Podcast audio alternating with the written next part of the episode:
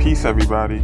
Welcome back to another episode of Behold Pop Culture, the show where we take a look at some prominent people, figures, and events from pop culture today and in the past and try and see what lessons we can take away from them. The date of this recording is Monday, June the 27th, and in the sports world this past week, the NBA draft took place. As the top three expected picks, Paolo Banchero, Chet Holmgren, and Jabari Smith held true for the draft. Though the Magic did somewhat throw the scent off on them choosing Paolo Banchero, the Orlando Magic, Oklahoma City Thunder, and Houston Rockets all secured potential stars of the future. Meanwhile, a team of the night to highlight was the Detroit Pistons, who entered the draft with some young talent on their team, but not as much upside outside of Cade Cunningham.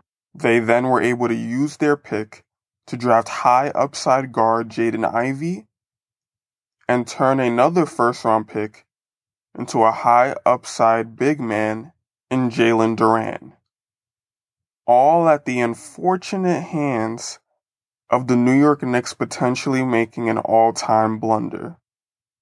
They entered this draft with what seemed to be two players in mind Jaden Ivey and Johnny Davis. With both off the board, it seemed wise to either discard the pick or try to take a upside player who wasn't showing as much in their college years. Instead, they somehow decided to trade that pick along with four second round picks to clear up cap space in a weak free agency period. Many fans are still left in a state of confusion, as if the Knicks' move of the night was to trade four or more picks just to clear up cap space for a fringe all star, one that might at best take them to a first round exit in the playoffs. This is far from an encouraging move for a franchise that is begging for any sort of success. Several other players continued to fall in the draft, and several other teams were able to capitalize. The Warriors, in particular, pounced at the chance to draft high potential. But the rest of the night was clouded by a particular gripe with the NBA draft experience. The two most prominent reporters in the NBA, Adrian Wojnarowski and Shams Charania, were spoiling the picks on Twitter five to ten minutes before the players were drafted. For some, it satisfied their anticipation, allowing them to get it out of the way and know what player their team took. For others, it killed that same anticipation as they wanted to wait until the name was announced and their player that the team drafted walked across the stage the NBA absolutely has to address this dilemma with the draft experience. Because if you can track the NBA draft picks more quickly and more efficiently from your phone on Twitter, it takes away the need to watch the draft, something the NBA might want to keep their eyes on going forward. On the other side of the sports world, UFC star Israel Adesanya is set up to compete to defend his championship against Jared Cannonier this Saturday. Adesanya is an undefeated fighter that has dominated the middleweight division. His next test will be a power puncher and up and coming fighter, but based on his history against similar styles, it should be a walk in the park once again. But he's not the only fight to watch on this card as it's stacked with several legends from top to bottom from Alexander Volkanovski, potentially the greatest featherweight of all time, taking on his third fight against Max Holloway, to the rising striker Sean O'Malley with iconic colored hair, to the return of the great Miesha Tate, who hopes to reclaim the success that she once held. This card is worth a watch from top to bottom on this coming Saturday.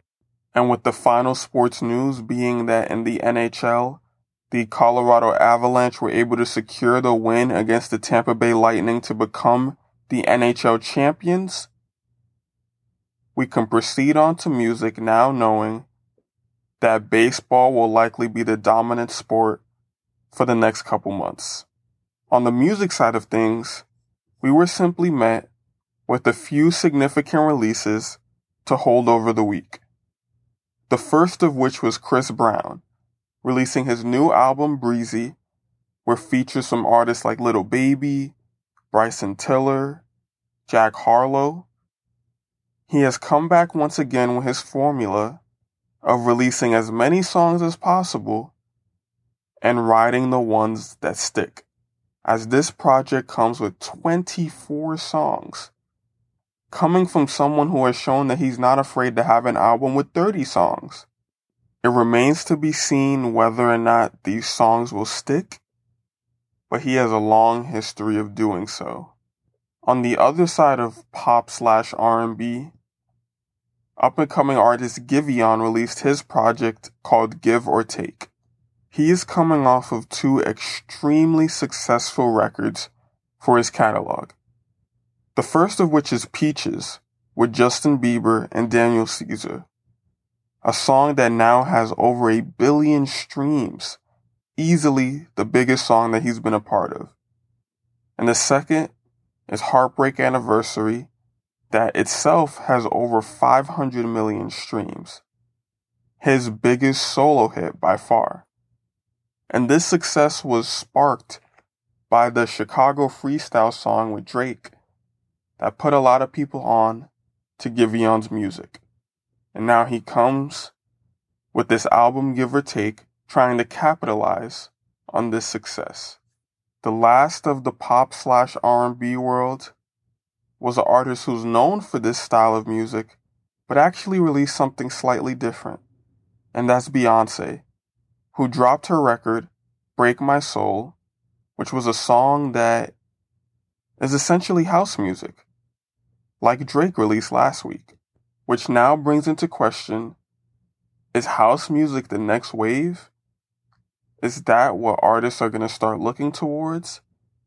It's something to keep an eye out for because this is now two of the biggest artists in the world dropping house music, particularly after having little to no history releasing such music.